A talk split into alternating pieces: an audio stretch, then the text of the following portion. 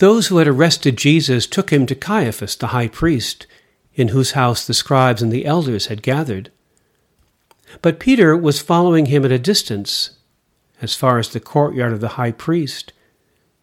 And going inside, he sat with the guards in order to see how this would end. Now the chief priests and the whole council were looking for fake testimony against Jesus so that they might put him to death. But they found none, though many false witnesses came forward. At last, two came forward and said, This fellow said, I am able to destroy the temple of God and to build it in three days. The high priest stood up and said, Have you no answer? What is it that they testify against you? But Jesus was silent. Then the high priest said to him, I put you under oath before the living God. Tell us if you are the Messiah, the Son of God. Jesus said to him, You have said so. But I tell you, from now on you will see the Son of Man seated at the right hand of power and coming on the clouds of heaven. Then the high priest tore his clothing and said, He has blasphemed. Why do we still need witnesses?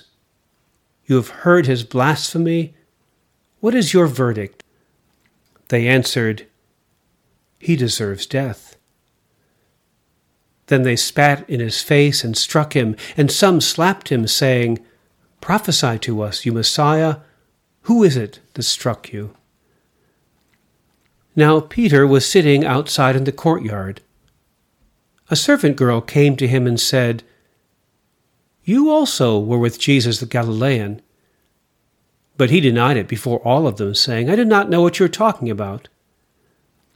When he went out on the porch, another servant girl saw him, and she said to the bystanders, This man was with Jesus of Nazareth.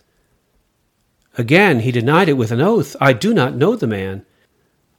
After a little while, the bystanders came up and said to Peter, Certainly you are also one of them, for your accent betrays you. Then he began to curse, and he swore an oath, I do not know the man. At that moment, the cock crowed. Then Peter remembered what Jesus had said Before the cock crows, you will deny me three times. And he went out and wept bitterly.